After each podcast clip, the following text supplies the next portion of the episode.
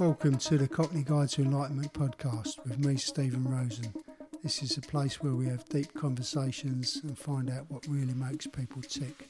I've been to a very deep journey in my own life from being a, a nine year old in the early 70s selling stolen shoes down at Brick Lane to uh, a 22 year old standing in a hotel room surrounded by drugs and bags of money uh, with uh, warring Lebanese militia. I have seen some interesting times in life and I changed all of that round and became a very successful businessman in the city of London and found that there was something missing. So, this podcast is about going deeper underneath the surface of what we might think that we need in life. There's a rich uh, quality of life that we all can tap into, and sometimes we have to just dig a bit deeper. So my story was lost in the Babylon. It's out actually on Amazon now. I hope you enjoy this podcast. If you do, please uh, share it with your friends. Please subscribe or just follow, and you can connect with me at Cockney Prophet on social media. Let us know what you think of it and enjoy this episode. Welcome to the Cockney Guide to Enlightenment podcast, and today I'm with Max Cantrell, who's a, a really interesting guy. Max is a, a, writer, an artist, he's an English teacher, language, English language teacher, and a man of many, many interesting talents, that's for sure. A Welcome, Max. Thank you very much. A jack of all trades and a master of none, I think is what they say. Um, I think life is about trying to master them. We never finish, but yeah, that's the idea. Get yourself complicated, do lots of things, enjoy life. Um, and that's it. I don't think there are any more secrets. Yeah, I think the secrets are all uh, to be discovered, but they're they're mm. with us. I think we've got them all already. It's yes. just uh, finding yes. access to a lot of them, isn't it? Yes, exactly. I, th- I think so. I think in my case, um, I'm generally fairly impatient. So this idea of just pursuing one route of anything or about anything, be it writing, painting, um, traveling, uh, whatever, it is, kind of it kind of ends up fairly fast. So I'm always looking for some alternative. So I'll start painting portraits, get tired of that, go into landscape, get tired of that, go into watercolor, get tired of that, go back to portraits, I try and master that, realize I'm useless go to go to landscapes, realize that Turner was much better than me, uh, and continue right and just go in circles, you know, like a dog kind of running after its tail the whole time. And that's the story of my life. Yeah. So I mean, that's that's an interesting interesting perspective to put because you know I've seen a lot of your work. I've got a piece hanging up yes, here behind me, yes, which uh, I really loved the the Marilyn piece. That's so. right. Yes, it's lovely. It's lovely to see this Marilyn above your head. For those who can't see us, um, Steve is basked in the light of Marilyn Monroe. And and her, her, eyes are just incredible. They just told such a story. That's mm. really what pulled me towards the painting. Well, I'm glad you see that, and I'm glad that that um, that's made an impact on you because I think uh, generally any visual art, you have to feel it not with the eyes, not with the head, but with the heart. Okay, this sounds like the little prince, but you do. You, you have to feel that there's something more than just a 2D representation of something or somebody. And naturally, in a portrait, the eyes are, of course, the window to yeah, the soul, right? Absolutely, I mean, we're, we're yeah. going now. We're going into, of course, uh, Oriental philosophy, but this is it. And what do you see through those eyes? Knowing a little bit about her life, wow, you see everything yeah, you see, it brings it to life, know, doesn't most it? of the unhappiness, which was most of her life. She was quoted as saying when she was asked by a reporter, um, "Are you happy, Marilyn?" She says, "95% of the time I'm unhappy, but 5% of the time I'm happy." And that was the life she had. Um, yeah. And but she gave great happiness to everybody else. She entertained everybody else, and and yeah, I suppose people people enjoyed what she done. People enjoyed her work, and I mean, happiness is we, you know, it's a it's a real subject, isn't it? Because yeah.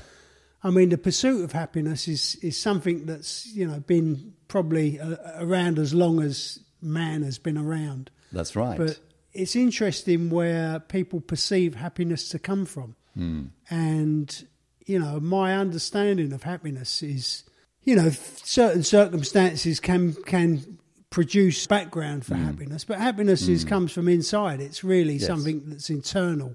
Yes. And I was thinking, I was talking last night to, to a group of people about gratitude, actually. Hmm. That was the subject of the conversation gratitude.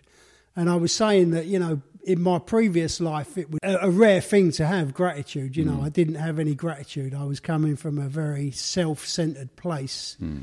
And what I'd sometimes have, you know, if I had a touch or if things went my way, my ego would be really pleased with itself. And I'd feel quite, quite, you know, oh, like a feeling of Right. Maybe happiness or, or, mm-hmm. or a feeling of gratitude, but it actually wasn't. It was just a feeling of the mm-hmm. ego just being Yes. Yeah. just being, you know, uh, satisfied with what happened. But I mm-hmm. think, you know, that happiness is is a it's a joy and it, it's a mm. connection from with, within within us, isn't it? And Yes, certainly we can get it from family, from paintings, from Right. all sorts of mm. stuff. But I think we need um, at least about 25 more podcasts just to talk about happiness itself and what it is, because I think the definition is completely different with every person. And I think it's a very personal thing. And um, what happiness might be for a person who lives in, um, I don't know, New Delhi, um, in the suburbs, who has to fight for a crust of bread. Um, and for Donald Trump, I think that probably these two people would, and they are people, in, interestingly enough, both of them. one, the last one, the latter, maybe a little bit less, in my estimation, than the first. uh, but that's personal. I don't want to get into that. Yeah, we don't do much politics not the, on this, Not the uh, place, no. podcast, but- Um, but um, but uh, what is the definition? I, I think it's. Um, the first thing I think are the basics, right? You you need a you need a roof over your head. You need something to eat. Um, and once you've got that uh, close, naturally, you need love. You need to be loved and you need to love. And some people forget that loving, which is a way of gratitude, is as important as being loved. And without giving love, and it should be completely um, unselfish, um, you can't be happy. There isn't happiness without true love. Okay, I mean, that sounds a little bit kind of um, cheesy. But, um, but I believe that there are that's little, another another dozen podcasts on true love. Absolutely. but it's the little things, Yeah. Steve. And this love is just simply being nice to somebody, uh, being respectful to somebody, giving them their time, your time, listening to them, be it in a supermarket, be it on the street, in the bus. Everybody's got their own story, their own truth, and no truth is less than anybody else's. Once we realize that, I think, this is starting to- sound a bit like a sermon, sorry. No, no, it's. Wa- I once think you're uh, certainly heading in the in the, the, the good direction. Well, this, this yeah, sure. Well, once we start realizing that it's in the small things that we find the happiness, it's in the small things that we feel good. It's not in the big, bountiful, important things. It's definitely not in money. It's not in possessions. It's about feelings and it's about love and understanding each other. So, I mean, what I'm getting from that, from the the feeling of that, is what you're talking about. Really, Hmm. is is a pure, unconditional love. So, Sure. you're talking about, you know, just being kind to someone on the Hmm. street is is a form of unconditional love. Yes. You don't particularly want anything. You just, you know, you might be helping this person out, helping someone across the road, or Hmm. Yes, with their shopping, yes. or some directions. Yeah. Hmm. Just, you know, openly giving. That's right, that's and right. Without The- expecting anything back. Yeah, the, the, the Boy Scouts and the, and the Brownies, right? This is what we were told. Uh, I remember when I was eight years old. Um, in order to get another star on your shoulder or on your badge or whatever, help an old lady across the road. And I thought, why? Why help an old lady across the road? She can get across the road herself. And it wasn't helping my first old lady across the road that made me feel good. It was the way she looked at me when I'd done it and the way she said thank you. And it was genuine. And I felt, okay, so that's the real repayment. That's not the star that I was going to get from, from my superior. I forget what they were called in the Scouts. Um, it was It was the recognition. It was the gratitude. Going back to what you said a moment ago. So you picked that up at that age. You you you understood that. Yeah, I was an only child. Okay, let's get a little bit into biography here. I Yeah, was an please. only child. I was brought up in South Africa. I spent um, the first eight years of my life in a caravan with my parents. My parents both being artists. Um, I'll come round back to the point, but I'll give you a little bit of background. So, my parents, both being artists and bohemians, decided to take their only son on a trip around Europe um, on a caravan. So, I must have been about four years old when they decided to do this. And um, my mum was wonderful because she taught me to read at the age of five, and by six, I'd read Moby Dick. I'd read um, Don Quixote. I'd read most of the classics, and she gave me a good grounding in that. And I started understanding um, philosophy, what, what people were thinking about at a very early age. And my dad, being half Irish, um, or three quarters Irish and, and a quarter British English, um, was the generous person. He would, he would be ecstatic, he would go into um, great lengths to help people. And I would say, Why are you doing this? He said, Because this is what we do. This is what we do in life. And he didn't give me any other reasons. Um, but I was wondering, you know, okay, did they pay him anything for it? Did maybe they bought a painting because of that? And then finally, you realize at a later age, no, you don't. You just, it goes round, right? This idea of generosity, getting back to what I was talking about, goes round. So I lived in uh, caravan until I was eight. Started school late at eight in in England. Um, because of my accent, I realized that when I went to South Africa, finally, they started to call me things like "you Brit" and you, and they started the bullies started to bully me, and I had this strange voice that I didn't even realize I had. And um, so I was pretty much of a loner. I was an only child already, so I was used to being alone. And I was more interested in reading and understanding and listening. I listened to adults speaking a lot, and I think at an early age this is important because that gives you a better understanding when you're a, when you're a teenager of what life is really about. It doesn't prepare you for puberty; nothing ever does. Um, and I was as lost as the next guy when I met the first girl. I remember sweating and, Yeah. and not and stuttering. I, su- I kind of thing. suppose, just as an observation on that, I mean, you, your childhood sounds pretty pretty lovely, really. You know, traveling around with your parents, Hmm. Yes. bohemian parents, and listening to what these conversations with adults are about. And Hmm. I'm just going to say, my my conversations that I was listening to were probably very, very different. Probably so. Uh, yeah. I'm sure they was very different. Yeah. Actually, you know, I was in in a pub in Shoreditch uh, growing up there, and in the late '60s, '70s. So there was uh, yeah. Mm. all of that kind of villainy, and you know, all very, very larger than life characters, and Yes. you know, card schools going on in the pub, and you know, so the conversations were different. So, Mm. but the point is that. You know, if we were basing our understanding and our, our belief systems on those conversations, Mm. which obviously, to a certain extent, I know mine were, and I'm assuming yours were too Yes. you know we're we're we're we're kind of products of building our own uh, sense of who we are and, and how we relate to the world through those very early conversations. That's right. Th- This awareness of self and how you fit in um, comes from what's around you, right? And I, I, I say this to my son. I have a son who's 22 years old, and we talk about this a lot. And I say the only, the only way that I could have educated you ever is to give you, to be an example to you. And my parents were an example to me. And they were a very good example to me. And they were very loving. And so I, I believe I carried this forward and, and, and with me now still. So I don't really understand any other way to be. And what you say from your side, it, it sounds like it sounds like a movie to me. It sounds like you know, and, uh, unless you read your book, which everybody has to, and then you realize, hey, this is true. This really happened.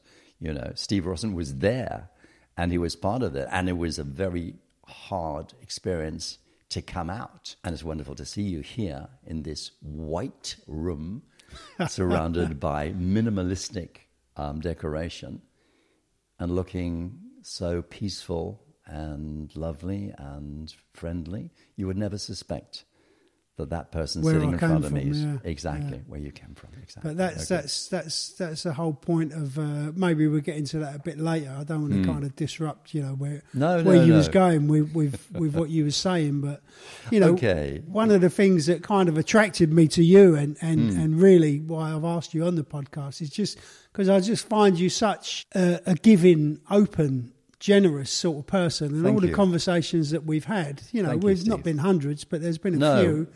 not Uh, yet. Well, it always it always intrigues me, and, and you always talk about Hmm. you know bringing light to things, bringing light to whatever you're Hmm. doing. I think I believe we have a mission. Um, I think I was going back to my childhood. I must have been about 13, 14, and for some reason, well, I know the reason, but my parents decided to send me to a boarding school. And I suddenly felt that they didn't love me because, you know, why are they going to send me, their only child, to a boarding school far away from them? I didn't realize it, but they were in fact going through separation, which finally ended in a divorce. And they didn't want me to be a witness to that. But this I only found out much later, right? So going to boarding school, I needed friends. And I remember um, that in the very beginning, I was very lonely and very sad and very frustrated with everything. And the only person who would talk to me was a Jewish boy who was also a bit of an outcast in his way because he was Jewish. And I didn't realize that either. I mean, at 13, you don't realize these things. I was living in South Africa. I didn't even realize there was apartheid until much later, you know, that there was a separation between uh, black people and white people, uh, you know. And this, this is actually the reason I left South Africa finally.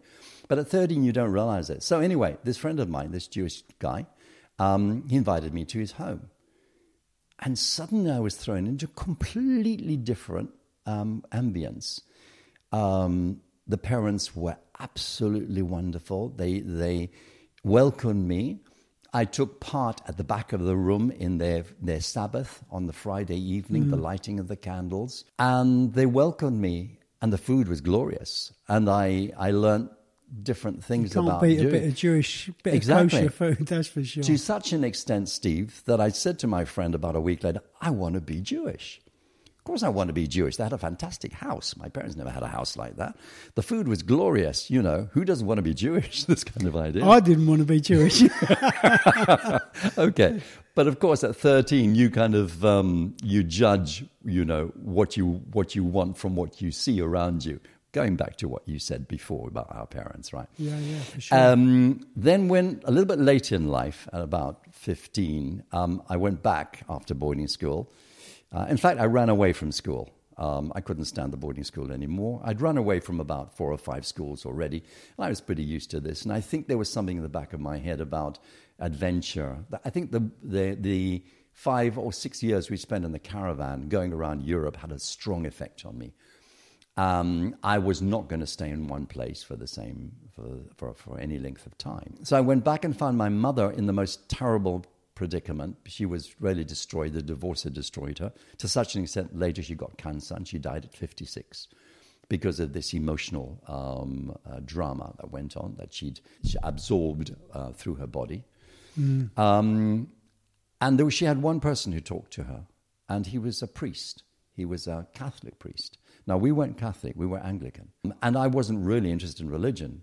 I'd wanted to be Jewish simply because I wanted to have a house and a car like they did. Okay. But then suddenly I saw kindness coming through. This man used to visit my mother every two or three days. He was a priest for no other reason than just to keep her company, listen to her story, and help her. A kind of psychologist in a way. And I was a witness of this. What happened? I wanted to be a priest. I suddenly thought, okay, that's what it is.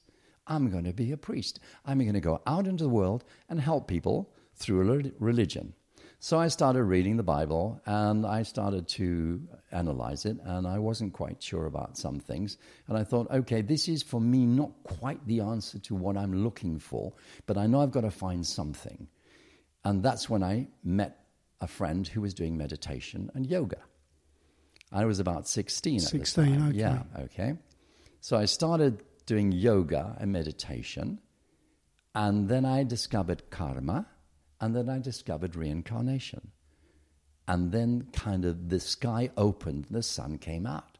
I said, finally, I found the reason why we're here and why there is so much injustice or justice. This injustice of, you know, why were people born poor and why are, some, why are people born rich? Why are people born with handicapped and blind? And why are others athletes and strong? Why are some people absolutely beautiful and others as ugly as hell? And I'd never understood that until I discovered karma and reincarnation. And this now gave me a sense of purpose and gave me a mission in life. And I realized there is a mission, there is a balance, it's all correct. So, what I'd been through before kind of prepared me for the rest. Sorry, I know I'm doing a lot. Yeah, no, no, go on, go on. I was just, I Yeah, was just that's it. thinking, you know, it's. Uh, so you were studying what, like the Vedic, uh, Vedic sort of traditions, and Mm-hmm. That's right, exactly. Yeah. And then they called me to do my military service at 17. This was a big problem because my parents were kind of had always taught me that to be anti-violence, and to me the military meant violence, and I didn't want to go. And my father convinced me. He said, "No, you've got to do this, otherwise you won't be a free person." Because you have to do in those days you had to do two years of military service before you could get a passport and do anything and leave the country or travel And, where was this? in South Africa. In South Africa. I was in Bloemfontein. I lived in Bloemfontein, um, which for anybody who used to follow the World Cup in 2010, uh, Spain played Germany in Bloemfontein. It's not famous for anything else, quite honestly. It's a pretty useless dorp. Um, but I lived there, and then they called me up, and I actually did three months of military training there. And like the rest of my story, if you remember, I'd run away from all my schools. So what was I going to do? I ran away from the military. Of course, now we had a problem. And my dad told me, you can't just run away from the military. You can't go AWOL just like that. Um, there are consequences. So he said, You've got two possibilities. Either you go back. I said, no way. He said, or you leave the country under a false name, which is what I did. Right. I got a false passport, got a false name, and left South Africa at the age of 17. No, I'd almost turned 18 then, I think. Probably wasn't a bad a bad way to get out. It was a wonderful way to get out. Yeah. And suddenly I was Leonidas Charilo, which was the name of the guy who'd sold the passport to my father for 100 rand, for 100 rand. And I left, and suddenly the world was my oyster. And the rest, I'll tell you in another podcast. The rest, yeah, yeah the rest is, is it just So, leads into to to life today. But it's great. It's it's, it's yeah, fantastic to hear about your background. I mean, I heard well, I think bits it's important to know where we come from, all of us, right? Yeah. Absolutely, and I think Hmm. you know just having that spirituality uh, at such a, a kind of young age, Hmm. really, and and obviously you was interested. You know, when you said you you wanted to become a priest because you Yes. you've kind of just seen how how he was relating to your mother and supporting your mother at that. Yes. point, and, and yes, it was being a witness of kindness, seeing other people being kind, Yeah. and you want to be the same. You want to do that. That's good. So you've you've kind of identified early on a lot of kind of spiritual values within you, and Yes. and then obviously searched uh, for some sort of meaning to it all at, at 16 years old, which is Hmm. Yeah, incredible. at 16, there's, you know, I mean, I was very young, but I was very mature in as much as, as I said, being an only child and having read as much as I did. My mother, my mother, because she started me reading so early, I became an, an avid reader. And I mean, if, if I didn't have a book in my hand uh, at any stage of the day, I was either walking, going out, and lost in my own thoughts. It's- Um, yeah. It seems uh, just sitting here, I'm just getting the, the kind of the perspective that we're kind of just different ends of, of the spectrum. Right. I mean, at, Yeah. at 16, you was discovering Yeah. your essence, your truth. Yes. And at 16, I was absolutely heading in, in the opposite In the direction. opposite direction, exactly. Yeah, Yeah. which is incredible, isn't it? It When is you think- incredible. Exactly, And, and when yes. Mm. you think about upbringings and, and that kind of stuff, obviously, that's a big influence, isn't it? It's a big. it is. It doesn't. It doesn't set everything in stone, but it puts you Mm. on a path to life. And absolutely, absolutely. and yes. and obviously, uh, yeah. I mean, everything that you're kind of doing. We was just talking a little bit about the, the stuff that you're doing, which we'll, we'll we'll brush on uh, in a minute, really. Okay. But everything, even though I went to your exhibition uh, the other day, which was really great, and you've done a couple of paintings of the daughters of uh, one of the the Greek um, gods, was it? I think yes. He's the king. He was the king of the sun, and I'm just trying to remember Helios. Helios, that's right, the daughters of was in Helios. Greek mythology, and the daughters. Um, okay, you put me in a spot because I don't remember their names. Um, but yeah, I looked them up, and uh, they, they, they, their idea, and I like the story so much. I, I painted the painted these um, these two portraits um, of daughters whose mission was to take light out into the world and spread luminosity. And so I thought, wow, this is nice. I've got to do this.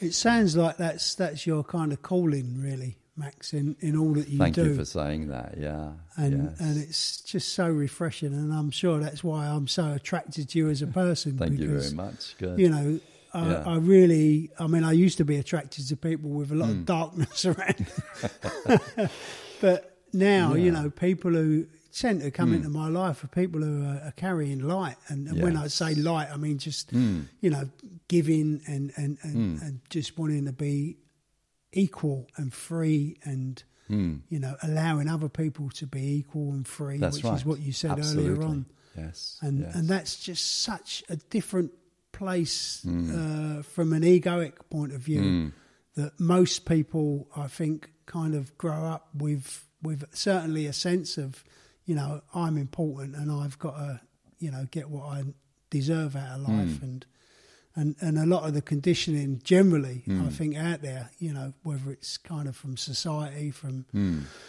governments or whatever. You know, I'm not going to go into a big long No, list, sure. but a Yes. lot of Mm. a lot of it is is kind of just uh, it reinforces that idea that you Mm. know we should have everything that we need and everything that we want, and, Mm. and it's our right to have it. And Maybe the question is, how much do we need? That's a really Yeah, good we, we question. Go, we're actually going back to um, Coldplay, Fix Me. Um, you get what you need, but not what you want, right? Um, and we want so much, and we want too much many times. And we don't realize that this wanting is actually a destructive thing. Uh, we need the basics. and and I believe it comes from not having, you know, that that connection that you had at quite Hmm. a young age. I mean, I I don't know, but it seems that you know I I didn't have that connection, or I didn't have access to that connection, and and Hmm. yeah, then it was about just you know all my effort and energy Yeah. was going into to to wanting something or, or Hmm. to being in a place of need, you know, even if that was just to fit in.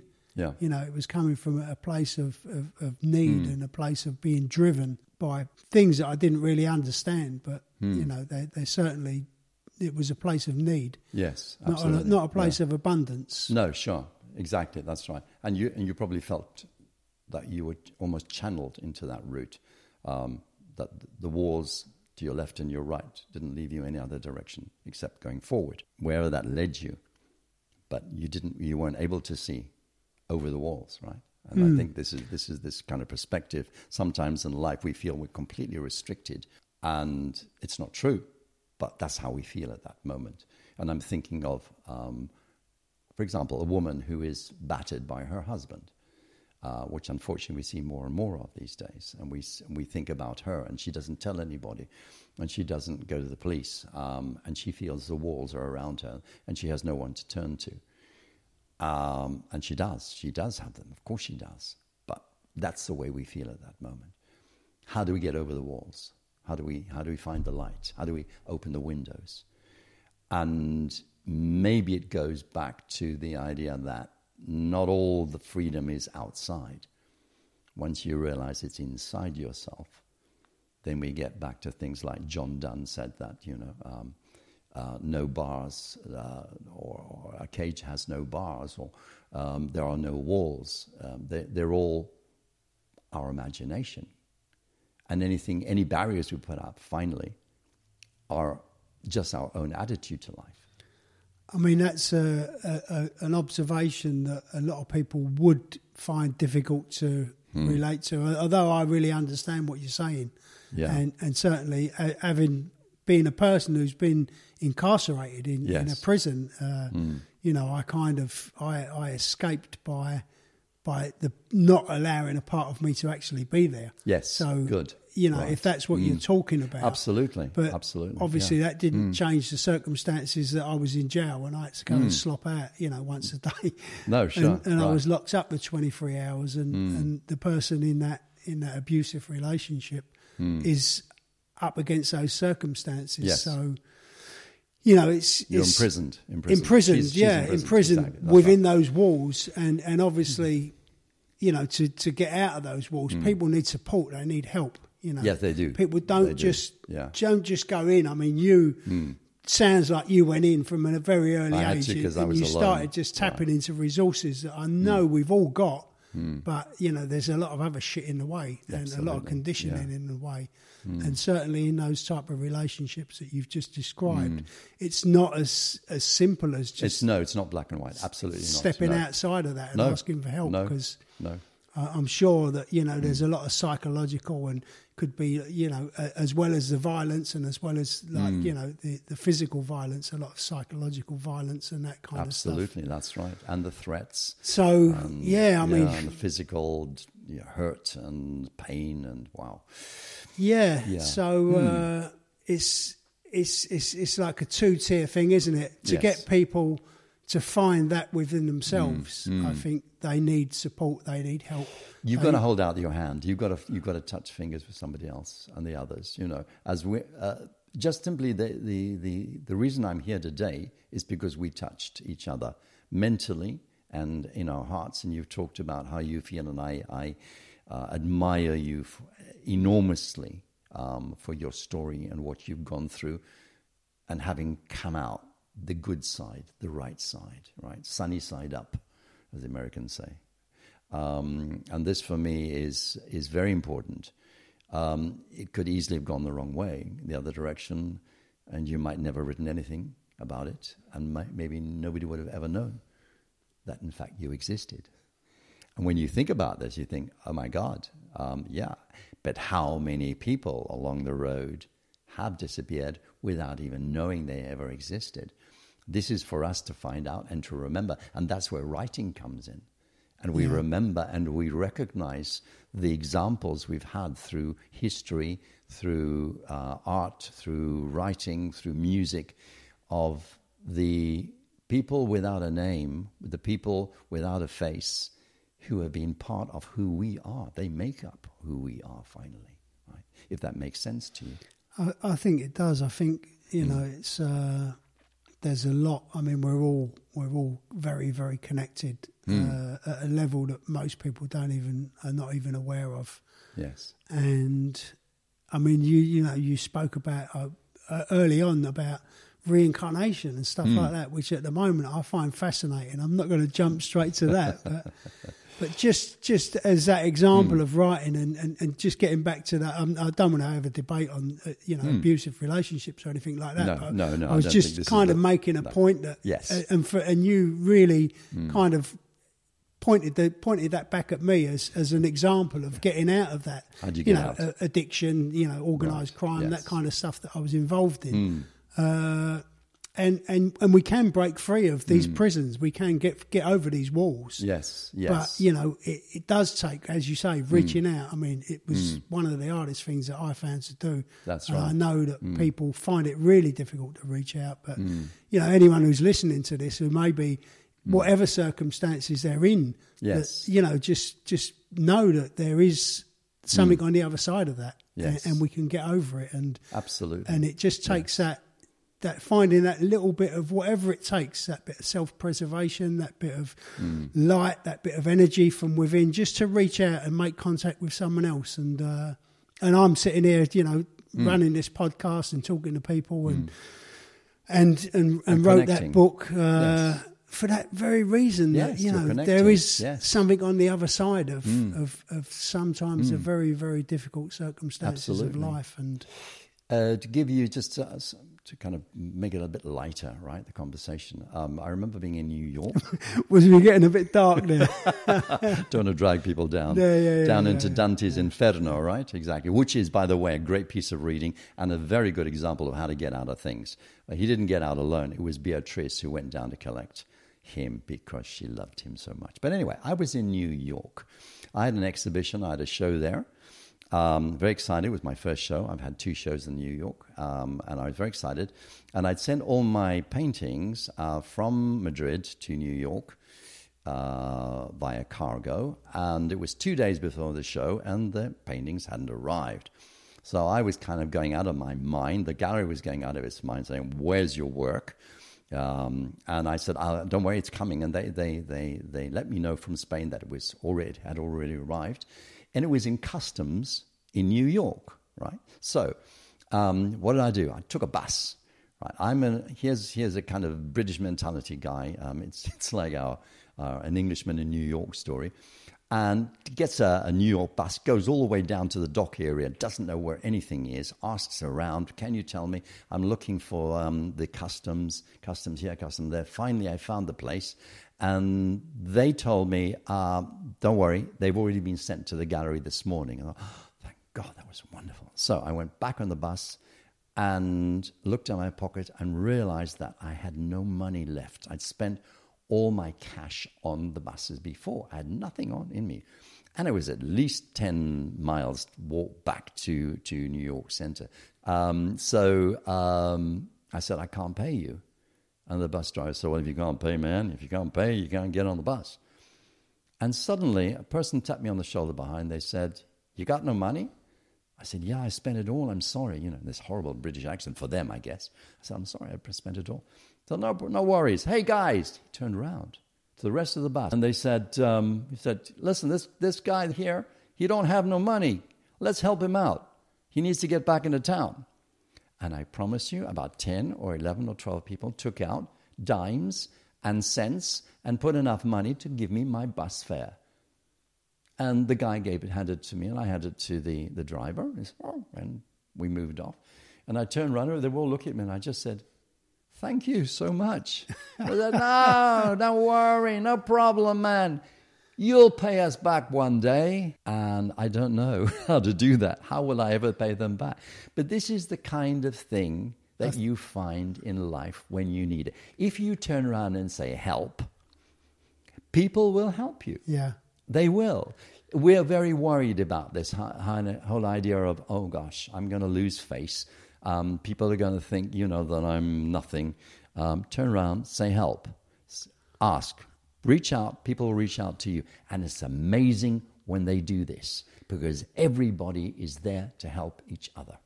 And, and, and it often the opportunity will arise that you will be able to pay that back. I mean, yeah. uh, just just as a, a, really kind of simple, simplified mm. example of that. I mean, I didn't have that happen to me, but you know, I was I was shopping uh, and I had a pound coin for a trolley, mm. and someone came along and they, you know, they was divering, they'd lost their, their money or they they mm. didn't have a pound coin, you know, yeah. and uh, I simply just went, yeah, I'll use that one, you can have that. That's it. And I went, oh, well, I, have, mm. I, I look in my car and I said, don't worry, just it. give it to someone else. Yeah. You know, just yes. it's a pound. It's not. Yes. But it's it's passing that on. You know. Yes, it's, it is. It's, that, it's passing it on. It's Absolutely. passing that That's on. Right. And, and funny enough, yeah. I was at a festival last weekend. So when I went to buy some food, a bit of curry at this festival, and the guy, I give him a, a twenty euro note and he give me he tried to give me change of a 50 mm. and, I, and I just went what are you doing I gave you a 20 no, and sure. he went oh no sorry yeah mm.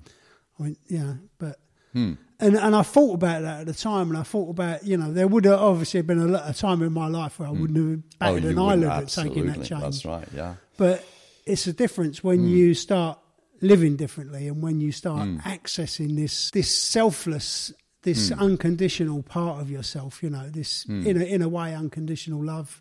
It's just just that kind of you know mm. choosing the light over the dark, over the shadow. Yeah. And it's so hmm. powerful, and, and hmm. yeah, I've now, now everyone knows about that. Yeah. It wasn't my intention, but it was just an example of of, yeah. of what you get back when when you do that. You know, it's like it's mm. not about the money. It's just about, no, it isn't about the money. It's about the fact no. that you know you're mm. just an opportunity's been presented to you to do something like the opportunity was presented to all those guys on the bus, hmm. and, and they just kind of stepped yeah, up. They, they, they and, all and kind of forked in together and gave me what I needed. To go about life. And, yes, and, and, quite often, all of that stuff is done silently. You don't tell anyone No, you, you know, it, you don't tell anybody about it. I remember walking behind some English people in the street here about a couple of years ago Uh, I must have been about 10 yards behind them, and I saw a 20 euro note fall out of his pocket and on the ground. Of course, he didn't realize it. And I said, Hey. And he turned around and said, What? I said, You dropped some money on the ground. He said, Where? And I said, There. And he looked and said, Oh, thank you. I said, No problem. He picked up the note, put it in his pocket, and continued walking. So I was still behind them. And for some unknown, inexplicable reason, another note, but this time of 10 euros, fell out of his other pocket. Maybe the, the, the, problem here is that he either should buy trousers with, with deeper pockets or he should make sure that he puts his money in the pocket. Something like that. I don't know what it was. But anyway. There might have been a deeper thing going on there. Maybe he needed to lose a bit of money. Right, exactly. So what do I think yeah. then? I think, okay, right. I mean, second time. Hey, watcher, you over there. And he turned around and said, What? I said, You dropped some more money. He said, Oh my God, where? I said, There on the floor. And he looked and he said, Oh, thank you so much. I said, No, it's okay. I said, Listen, if you drop any more, I promise you I won't tell you the next time. you know, so you, you know, there is a limit to everything. There, there's a limit. And, and I, I was just thinking, as you were saying that, I was thinking, I don't know. Maybe that guy did drop another mm. ten, and, and someone picked it up who needed a bit of food or something. I yes. don't know. Yes, you I mean, know. we yeah. we never really know the full mm. extent of, of, of the the kind of chain of events of this stuff. You, you know, especially you when don't. when yeah. we when it's interrupted. Maybe mm. that was the thing that you know you yeah. was just giving that bit of giving that bit of faith to that, that guy. bit of faith. I think, yeah, I think, but you have to have I mean, your, your moral balance has to be okay, right? I think in, in this generally. Yeah? And this is something that I've always believed in 100%. And I've, I believe this about relationships. It doesn't matter what relationship it is, be it husband or wife, um, son, daughter, grandparents, whatever. Honesty. Honesty is for me the number one factor, okay? What I mean by this, I mean that you shouldn't hide anything from anybody not on purpose, uh, unless it's going to damage them or hurt them in some way, then I understand this. I mean, we're getting to the Just Williams stories and, and not being too honest because you might hurt that frail aunt when you tell her something. Yeah, there's a thing called like hmm. brutal honesty. Yeah, brutal isn't, honesty, isn't which always, is brutal, uh, exactly. Yeah, and isn't that's always uh, the best no, you don't know that. way to go forward, is but it? But honesty, honesty with your partner, honesty with your parents, honesty with your with your children. Be honest. That honesty will hold you instead. That is a very good sail that will get you through rough waters anytime. And I tell you what, when you go to bed at night, if you've been completely honest with yourself, forget about other people, be honest with yourself, boy, will you sleep better that night. I think I'm I'm I'm, hmm. I'm glad that you you came to that point because that was like what I was thinking that hmm. that is the most important level of honesty. I think is hmm. that self honesty. Yes, yes, yes. Start it's, with yourself. Everything yeah. starts with yourself. That's right, exactly. Because we, right. we have the ability to deceive ourselves on so many different levels, don't yeah. we? Yeah, we do. Yeah, and we, we love to deceive ourselves. We love to pretend that we're a certain way or we believe in a certain thing or I don't know, whatever, right? I remember um, with, with my dentist, I'm going through um, a whole kind of process and finally I'll get some new teeth, I guess. Um, I'm okay with what I've got, but I'm going to get better ones. So I said to my dentist the other day, and he laughed himself silly, and I said, Listen, I don't care what teeth you give me, but just give me teeth so that when a woman sees me in the street, she thinks it's George Clooney when I smile. And he laughed himself silly. And I said, Of course, that's not true. I said, But I want really nice teeth. I said, I don't care, you know. So, this idea of seeing yourself in a certain perspective, a certain way, of course, I don't believe this, Stephen. You know what I'm yeah, like. Yeah, Right. I, there's, there's nothing further away from George Clooney than me. But um, this kind of feeling like, hmm, yeah, I'm pretty cool still. You know, I'm okay. Um, you know, the opposite sex will still look at me even at 71. It's okay. but I think that, I mean, you've touched on something there, which is, is really, I mean, a, a, a, big thing. I mean, people are using a lot of cosmetic changes, mm. you know, enhancements, uh, certainly around teeth and stuff like that. Yeah. And and I was I was talking to somebody who, who had good teeth, and, mm. and, they went and got them all taken out and got oh no a, a set of teeth put oh, in. That yeah. one of these million dollar smiles, but yeah, there was good teeth. Yeah, no, no. Well, a good dentist. I mean, that well, is an just- honest dentist wouldn't take N- good well, they're all going out. to Turkey and places like this, Oh, and my God, you know, yeah, they're you're going, trying to save going money. abroad. Yeah. Oh, It goes back to the old thing: if you buy something cheap, it's going to turn out cheap anyway. Well, I end. mean, I'm just saying it's it's like a form of self mutilation, but it's done. Hmm. You know, getting back to that self honesty. You. Yeah. know, it's done with probably, I'm sure, with with the the illusion that they're doing themselves a favour in some way. Yes, And, yes. and I, I- okay, it hmm. probably sounds a bit judgmental, but I'm just just kind of our, our power of self deception is quite strong, it is. and and we could, and I've seen it so many times. You hmm. know, I've seen beautiful, naturally beautiful women hmm. who, who I've kind of known, and then seen them a few years later, and they've been having fillers and all this sort of stuff, Yeah. and, and they're very very distorted after. And I just think, oh wow, why did you do that? Yes, But obviously, there's something going on inside there. Hmm. You know, some some uh, process where they don't feel that they're enough. Maybe they don't Hmm. That's feel right. they're enough, Yes. Hmm. and, and these obviously these offers of of enhancing their beauty or enhancing their their appearance Hmm. or whatever, you know, comes comes into that whole thing of that Hmm. buying into that self deception. yes, exactly. You know, and That's that was right. my point. Yes. And it's I've gone a, around about it in a, a kind of No, long no, way, yeah, no, which I- I normally do because I'm not a psychologist or anything like that. But Well, we, no, none of us are, or all of us are at the same time, right? Um, but um, confidence, how, how, to, how to feel confident uh, in yourself, right? This, this you build up slowly in, uh, in time. And I understand that there are, there are stories of people who really have um, amazing confidence in themselves with the most incredible disabilities and, and disadvantages that you can imagine. I remember seeing on YouTube once, my son and I watched a guy without arms and legs, and he was going around the world giving talks. I have never seen anybody as confident as he was and as positive as he was. Um, and he was, you know, he was saying, What I would really love is to hug people, but I can't. I don't have any arms. So what I need you guys to do is hug me. And the people went to him, and there were tears in the- their eyes, and they were crying, and they were hugging him. And he was just smiling and beaming. His face was wet, not with his own tears, but with the tears of everybody else. And you think, we can be lovely people. People can be lovely. People can be wonderful. Um, and in spite of everything we're seeing these days after the pandemic, and I believe the pandemic was actually going to um, make us come closer together, and I see that in many ways it's not true. But we've got to believe in humankind. I mean, we've got to believe in ourselves. But it starts with ourselves, and it starts right here, inside ourselves.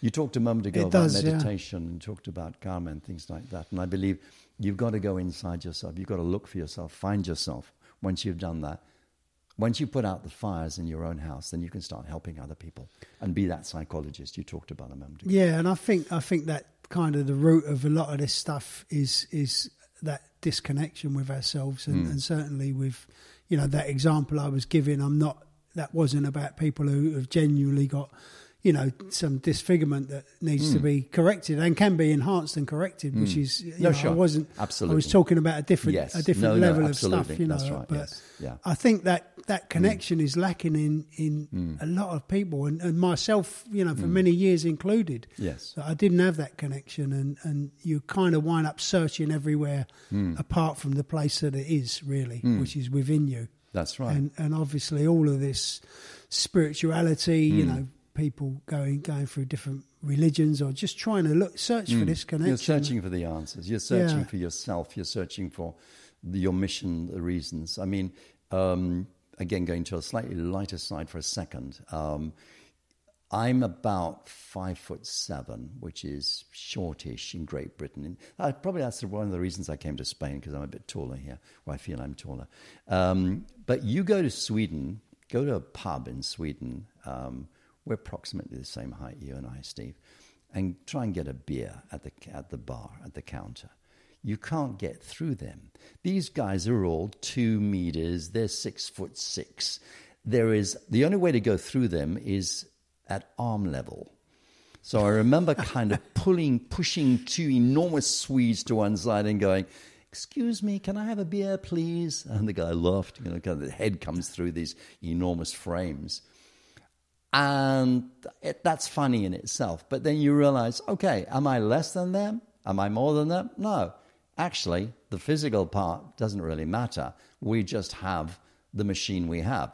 My body is what gets me from A to B. It got me to your house this morning. It's going to get me back with a bit of luck to my house this evening. Um, that's all it is. This, this, our society, through magazines and through films and through the media, are constantly showing us that we have to compare with everybody else. In comes what you talked about a moment ago about this confidence.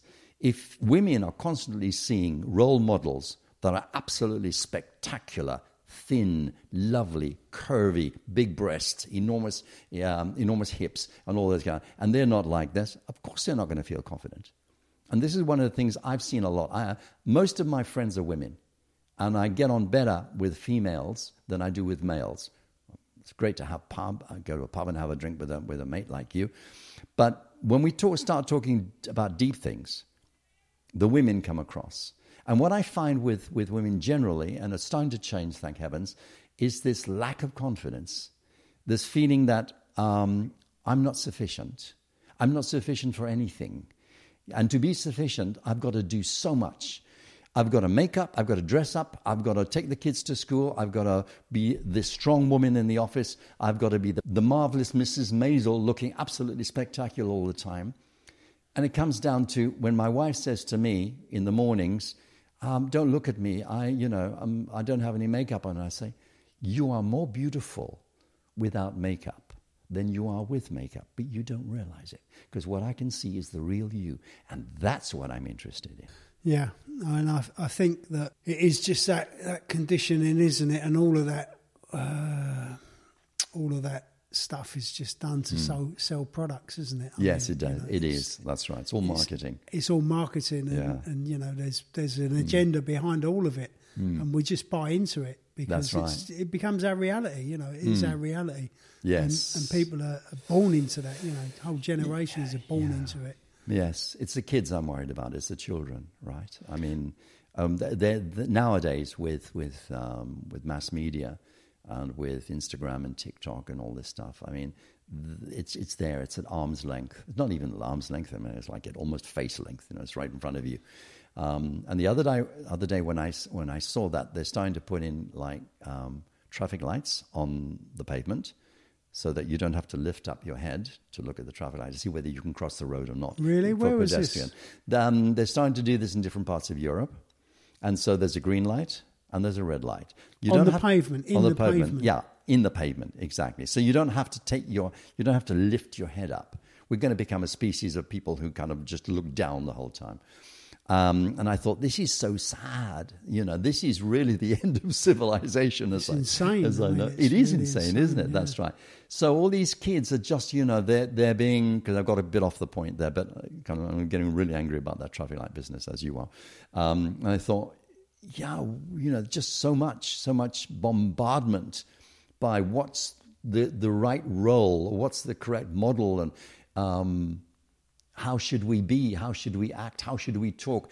You know, um, you talked about women disfiguring themselves with all this kind of um, Botox stuff. You know, uh, God, wasn't wasn't um, that actress, not to name one, wasn't she more beautiful before she, you know, those lips became kind of balloons? um, and her cheeks became immovable, and when there was more expression on her face. And, and it's going to guys now too. All the guys are doing it. It's becoming the thing. And you think, how, you know, I'm sorry, there's, there's a point where I think, what's going on with the world? yeah, I mean, uh, it's, you know, it, it's, it's easy being people who have kind of been on journeys where we get okay with ourselves. Yeah, I know I'm being judgmental. It, it's easy to, you know, uh, not appreciate mm. how some of these small changes can affect a person's confidence and they can mm. make people more confident, feel better about themselves. So, you know, there's a whole other side to, yeah, to this that, that we're not that we haven't put yeah. out there really. Yes. And I'm I'm kind yes. of as I'm sitting here, I'm thinking uh, yes. I'm very aware of that. So, yes. uh, you know, I, I was kind of the the example I was talking about was quite extreme Yes. of, of someone, and, and I don't know what hmm. was going on for that person because I didn't really have No, a chance absolutely. to talk to them on a deep level. But Yeah. I think it's just the general trend of, of, of shortcuts. And I was talking to hmm. someone else about uh, about this in a podcast. You know, it's like, and, and my life. You know, I spent my life growing up just looking for the swerve, looking for the shortcut, and and it wasn't until uh, I started putting a foundation down that uh, I I could build like a life that wasn't just gonna be about shortcuts. It wasn't going to be about looking for a quick fix. Yes. And you know, coming from a, someone who, who was addicted to drugs, you know, that's a, a term. A, a quick Mm. Yes. fix is is Yes. you know is all that I ever wanted. I just wanted that next bit of stuff just to take away life, really, to Yes. take away my experience of life. And you know, I may have been under the illusion that I was trying to enhance my experience of life. Mm. And I'm not saying I can't. I'm only talking for me. I'm not talking for mm. everybody. But you know, I just that's what it come down to. It come down to just that next little thing, a little bit of powder that can change mm. the whole perspective, my whole experience of life, and it cost me everything, but that was part of the deal. And, and mm. obviously, it was on a sliding scale. But I mean, that's quite an extreme example, and most f- thankfully, most people mm. won't ever go to them extremes, but it's the same principle. The principle underneath mm. is the same that, you know, you're looking for a shortcut, you're looking Yeah. for a fix, you're looking for a swerve, just something to take away that edge of life. And really, the edge is where life is. Yes. You know, it's experiencing that. It's mm. it's kind of, you know, taking that on board as it comes without mm. trying to filter it, without trying to adapt it or, or you know, mm. put it into our own parameters. Yes, I mean that's exactly, yeah. that's you know that's incredible that edge of life and and we try to avoid it. You know, we Yes. try to avoid it because we think there's a better a better option or a better solution Mm. out there than actually as it is. So we create realities that that become That's right. normal. That become like, normal, That exactly, we've been that's right, talking yeah. about. You know, Yes. yes. where these magazines and and you know Mm. you've got this whole industry worldwide of, of, Mm. of you know selling beauty products and you know enhancing people or losing people weight or changing their body shapes Mm. Yes, and yeah. Mm. you know all of it the whole thing and uh I think it's changing, what, though. what, I think what, I think it is what a, changing. what a, a kind of direction to travel in Yes, that's what i'm saying yes, if if yes. Mm. we if we can step back and look at the direction that we're traveling in there's got to be a different way surely Yeah, there has to be a different Yeah. way. I'm seeing a, I'm seeing a, um, a shift in society, little by little, um, and again, my my hope is is the future, and the future is my son. In my case, is is the, the, the future generations are the ones that have to fix everything that we've um, we've buggered up here already. Our generations and the generations before. There's a lot to fix. Um, but I see that they they aren't so concerned as maybe our generation or the ones before were with the kind of the physical aspect. They they are becoming they are more sensitive to other things. Um, they they there's, there's a lot. I mean, there are a lot of people in the world now. What are we over eight billion or nine billion or something like this? i think Um, we're yeah. approaching eight aren't we Yeah, eight and a half billion. Okay, so that's a lot of people in a lot of different contexts, in a lot of different places, in a lot of different stories. But I can only talk about what I see from my perspective, which is just my son, and I see him as a, a very um, correct, polite, sensitive, maybe oversensitive. He's um, uh, Millennium Snowflake, I think they're called. And um, he's a lovely person, and I love talking to him. And it's it's great. And and I see and I think, yeah, gosh, okay, so this is what you've got in front of you. Boy, have you got a tough one. Um, and they have the future generations got a big on their sh- a lot on their shoulders. I, th- I think they, yeah, I think they have, and I think each generation is coming into such a different experience of life, and going jumping right back to very early on in the conversation when you spoke about we was talking about happiness, and you spoke about you know the basics having like a roof over your head and, and that kind of stuff. You know that that kind of that that goes into something. Have you ever heard of mimetic desire? No, I haven't. It's uh, a philosopher, Gerard. I, I can't think of his, Mm-hmm. his surname, but he, he came up with this philosophy, you know, quite quite a long time ago, about you know once we've satisfied those basic needs, which is food, shelter, uh, sex, re, you know, re- reproduction, uh, and and some security, then the human condition is we don't look within, we we immediately start looking without, and we become desiring of what other people have got and what other people uh, are doing or they have, and, Right. and that seems to be, you know, once we get that basic stuff covered, then we're always looking. Oh, well, what else can we have? Yes, you absolutely. know, not yeah. Mm. oh, you know, it, tapping into that sense of, of of gratitude and of like, you know, this is it. We're Mm. living this life and we're experiencing a beautiful life. It's always about, Mm. oh, look what they've got. That's interesting. Yeah, yeah. I- I- wasn't it the, the grass is always greener on the other side? Yeah. Um, so we're always thinking, okay, I'd, I'd love to have a better house and a better car and uh, better this and better this and more that. I was in Perth, Australia, many, many years ago um, with a friend of mine called George Brownrigg. And he said, I want to take you um, to see some houses. We went to the most beautiful part of Perth and we looked across the lake and there were seven houses. And he said, What do you think of those houses? Each one had a mooring for a boat. Um, they were mansions, they were absolute mansions, precious, beautiful. Uh, the nature around was spectacular. I mean, that part of um, Australia is absolutely beautiful. And he said, Would you like one of their houses?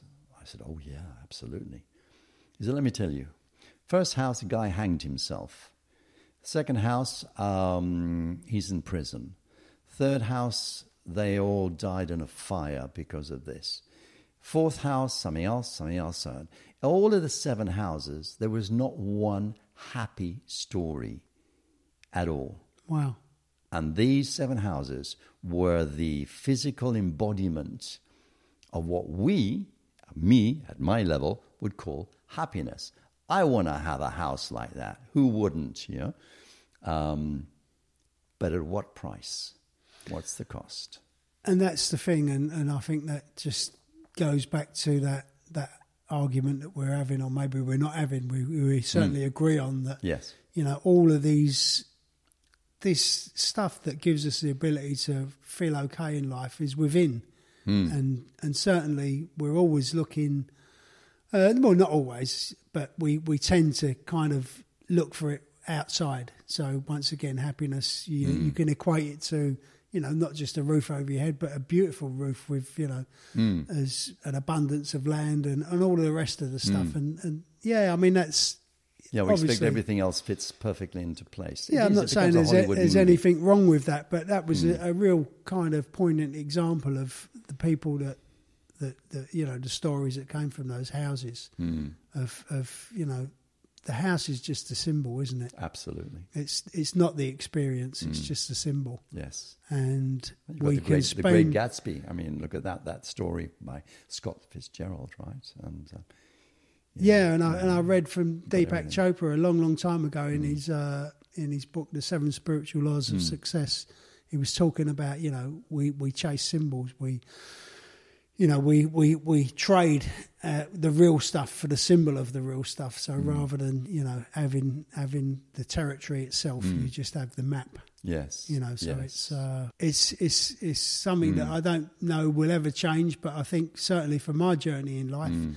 I've had to learn to look inwards for a lot of more Yes. Mm. more peace, a lot more you know love, you know self love and that kind of stuff. Mm. And and the more that I've been able to do that, the more I've been able to give.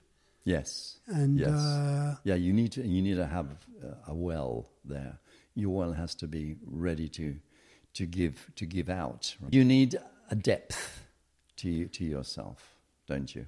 we you you do. Mm. I, I think I think the depths are are, are unfathomable. Yeah. but I think it's it's just finding access to those depths, and. Yes. uh, yes. you know, lots of people are, are doing therapies and all different stuff Hmm. now, and Right.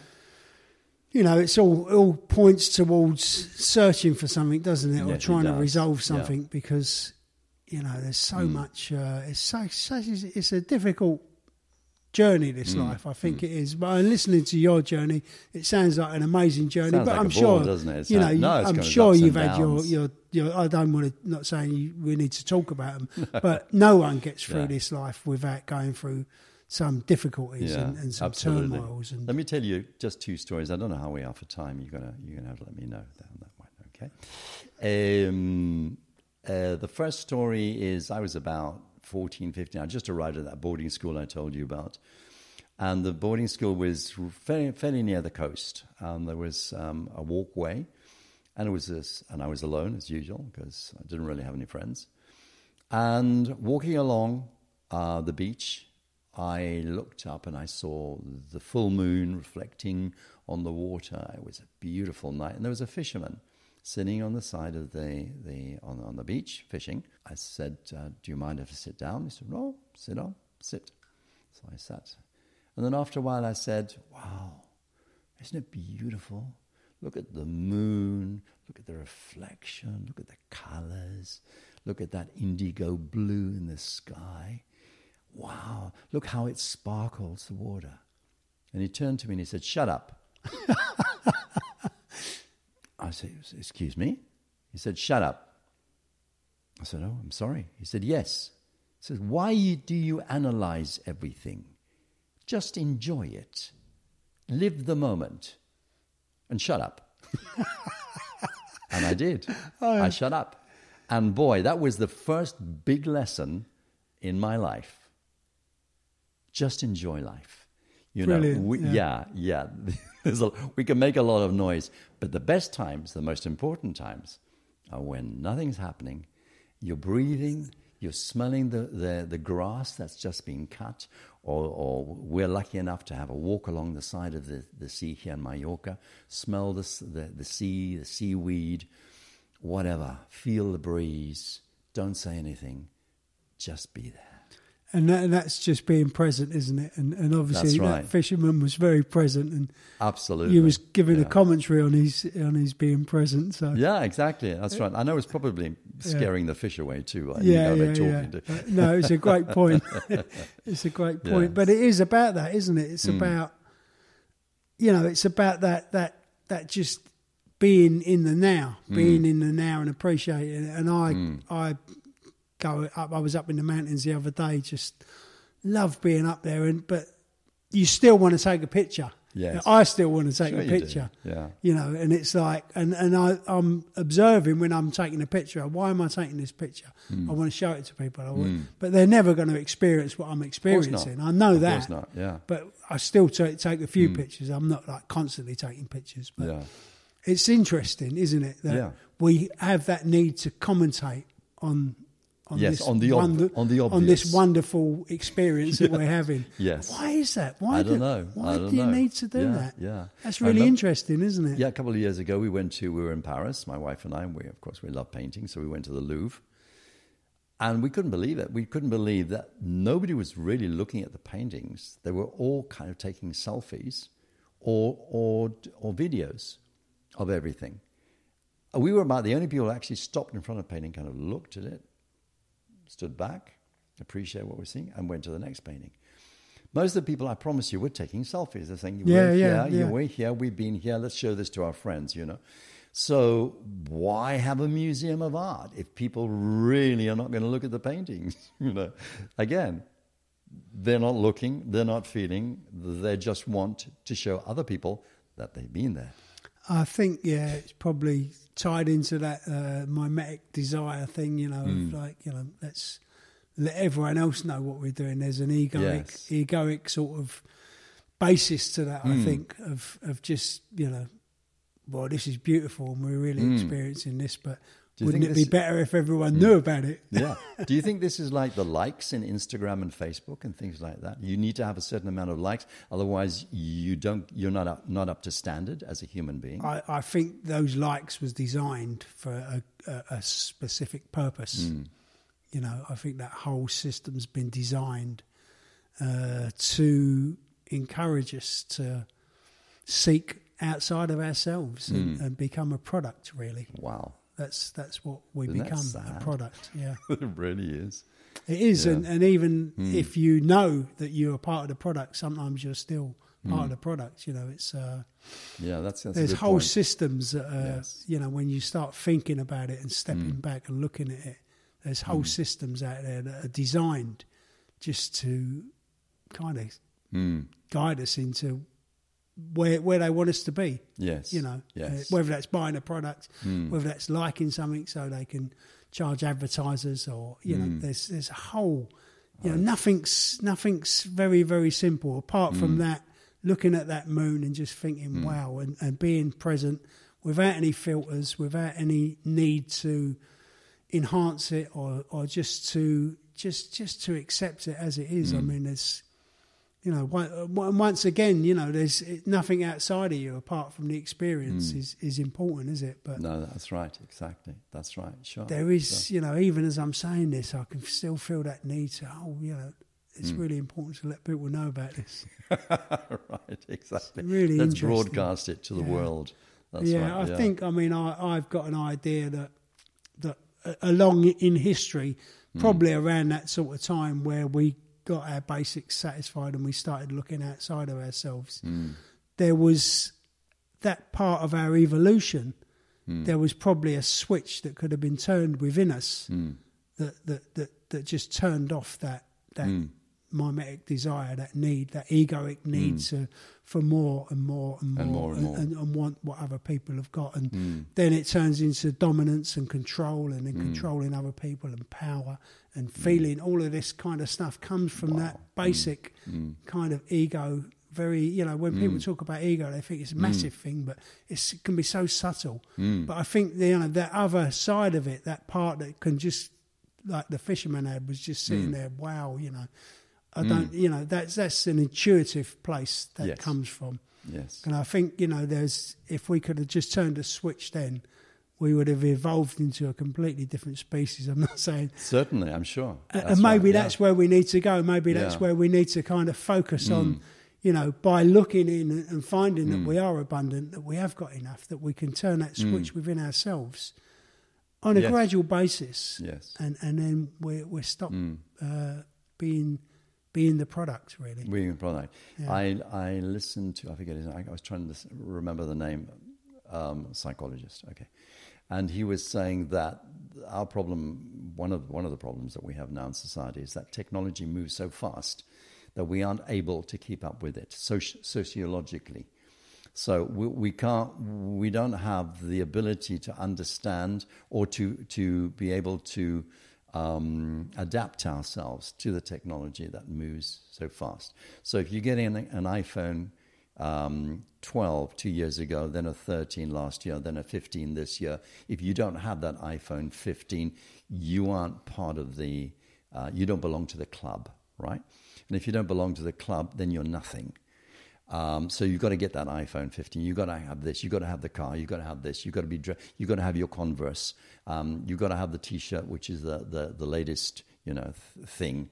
Um, and if you aren't these things, you're nobody. And you think, yes, I am, because when I go swimming, I take everything off and I'm nothing, and I go into the water and I feel everything.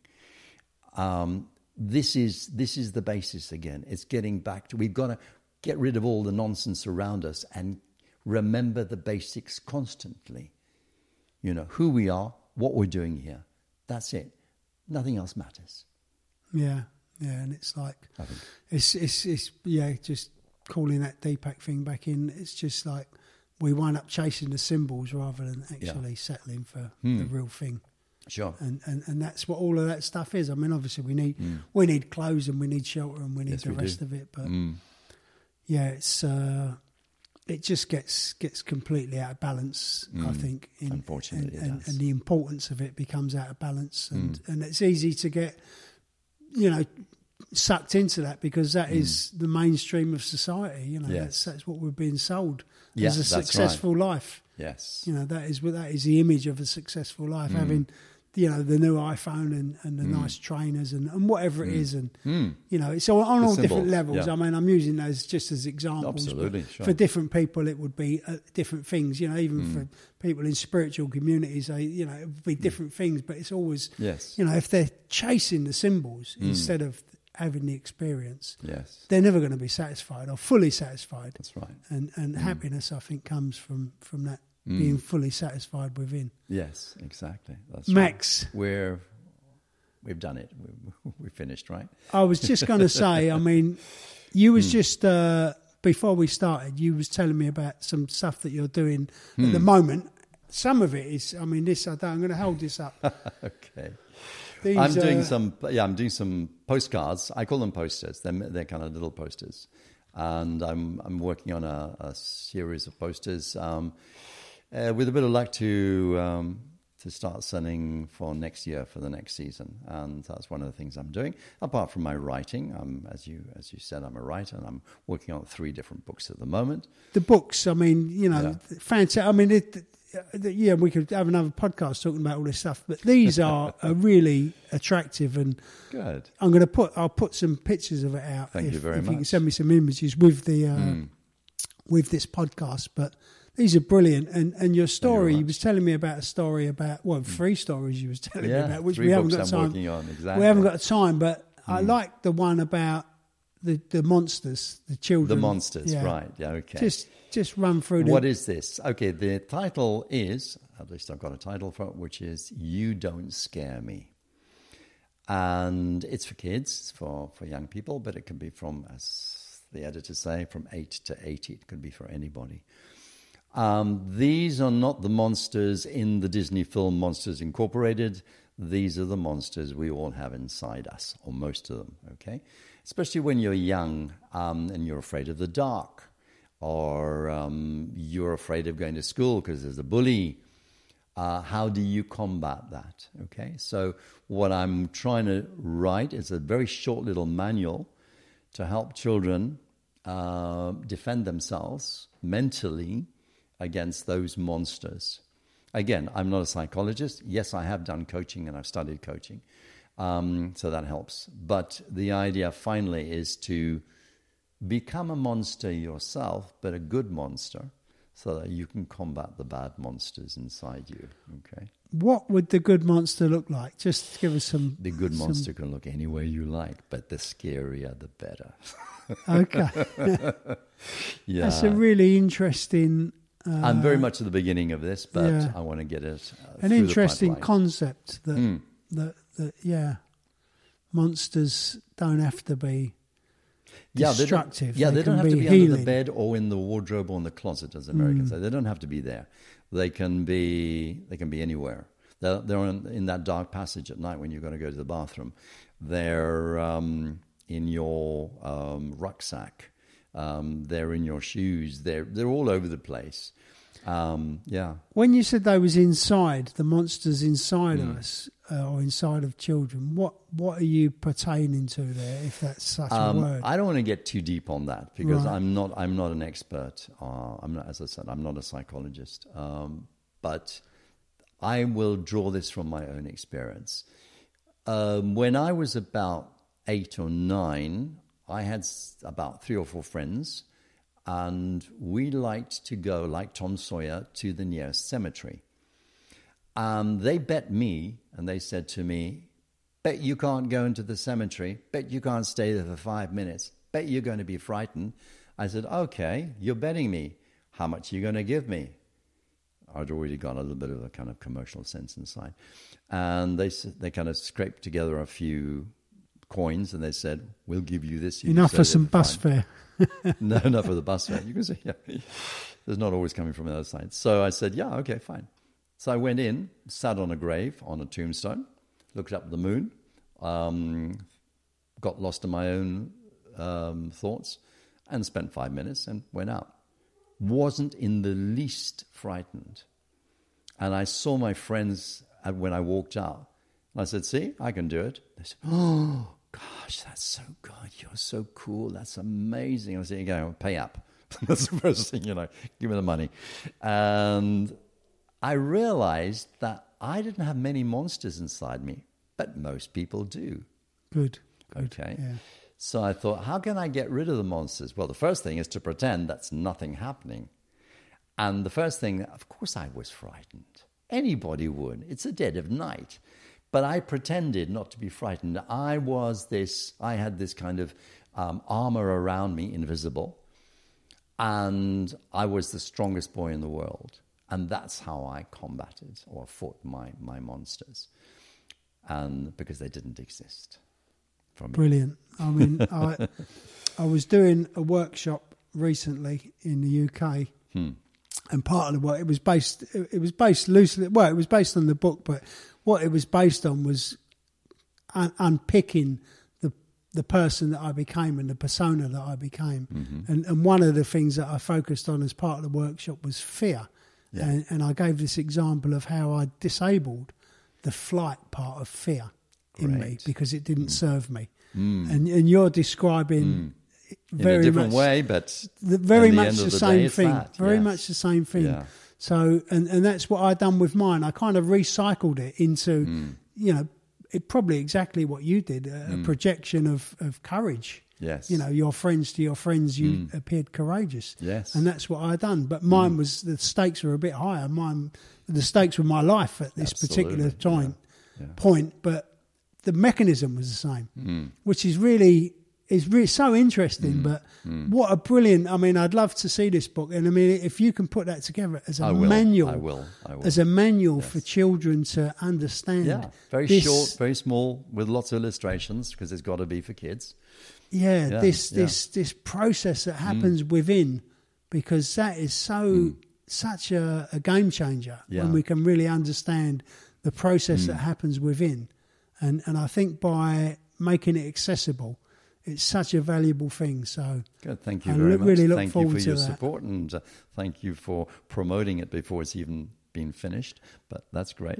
yeah well it's it's an idea and everything goes. you know Yeah. is manifest from from Mm. ideas and it comes from somewhere but you know just uh, just kind of follow that down to the essence of it and Yes. and, and that was that's Mm. powerful stuff i want to do some more workshops around that sort of stuff Absolutely. This is- possibly yes, with yes. Mm. with with you know kids coming up from on the streets in gangs and stuff Mm, like that mm. and Okay. uh, i was recently just finished a book a, a friend of mine uh, a brilliant book called drug wars Mm-hmm. uh, it was published a few years ago but in in it there's a sentence and and he's he's talking about children like like the third generation Mm. of of kind of dealers now and and they're these these are street kids now so Yeah. they're they're people that deaf to them Mm. is just another option Yes. You know and Yes. and and it, I, I found that such a powerful sentence Wow. that Yeah. deaf is just That's another, option. Exactly. And yeah. and I really understood it Mm. based on you know that example that I just gave. I didn't give go to full detail about Mm. it, but you know, and and that's how it becomes. We become, you know, it's just so lost in this reality that's created around us, and we Yes. we, we buy into it Mm. that we don't really understand what's going on, and and Mm. to get to that point where you know you're more scared of of of in my in my case of, Mm. of of not fitting in and not being okay and maybe in the case of some of these kids as well you know that that death is just an option Uh, Mm. yes. it's just such yes. Wow. a such a powerful Mm. thing to to look into for me and Mm. and to try and work on uh, Yeah. so and it sounds like you're doing that from your side From my which is perspective, from my side, from- absolutely. yeah, without which having is gone through all brilliant. the all the stuff that you've no, and we can only we no. can only Yeah. authentically Yeah. give what we've got. Yeah, you know, it's not like That's we, right, we're sure. Mm. pulling this stuff off of off of a page somewhere or the internet and trying to do something with it. You know, this is experiential stuff. It's lived stuff, Absolutely. and and that's why it's so powerful because it's just so valid and so genuine. Absolutely. I'd like to finish up um, on my side with one thing, and I promised I would. Um, Steve's got a picture of Jimi Hendrix. Um, it's a very small little portrait in multicolors. That Um, was done by my friend Dean Benstock, who's a great artist. There you go, Dean. Lovely. I love it. It's, it's great. Um, Jimi, Jimi, Janis, and um, Jim Morrison. I say Janis Joplin, Jimi Hendrix, the three J's, who all died, strangely enough, around the same time, which was about 1969. At the time, the Beatles were also finishing up, so it was the end of a uh, of, a- of a time.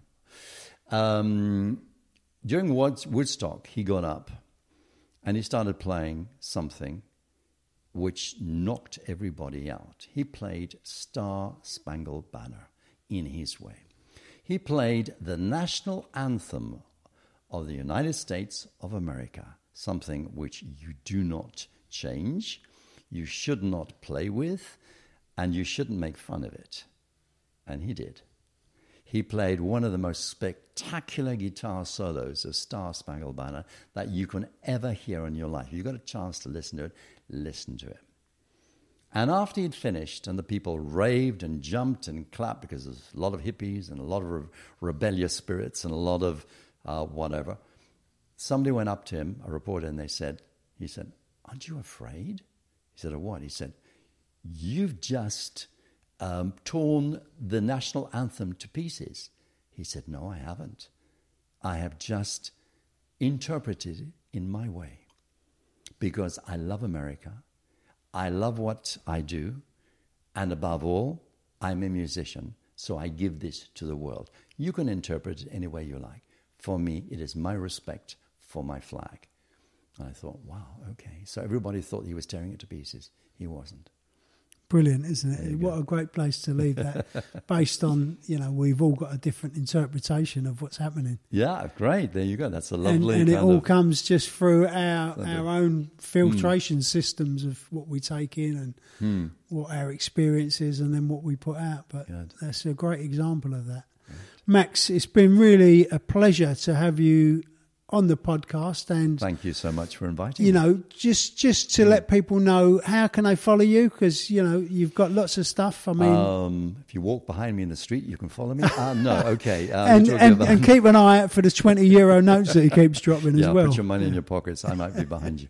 Um, i'm on facebook. You can find me uh, as max cantrell or max art also on facebook. I'm in instagram as max cantrell. No i'm max palma the mallorca Max Palmer in, in Mallorca. Instagram. That's right, Max Palmer the Mallorca. And um, or you can find Steve and me having a beer in Rambla sometimes. Well, I haven't had a beer for thirty-five years. no, you won't find us having a beer. He'll, I'll be having the beer. He'll be having the glass of water. there you go. Uh, that's that's where you'll find us. We'll find us one of the most beautiful islands um, in in the Mediterranean. And um, it's, it's a pleasure to have met you. It's a pleasure to uh, have talked with you today. And it's lovely to see my painting above your head. It's been, it's been brilliant, Max. Thank you very much. And, and what, a, what a wonderful all round uh, artist, you know, writer, storyteller. And yeah, yeah. Cheers, mate. Just, just great. Thank you very much. All the best. Take care, Max. Cheers. You too. Thank you for listening to the Cockney Guide to Enlightenment with me, Stephen Rosen. Thanks for your time, and please don't forget to share this episode with friends. Uh, press the follow button, and you can connect with me at Cockney Prophet on social media. It's been great to have your company. Take care, and I look forward to you joining us for the next enlightening conversation. Cheers.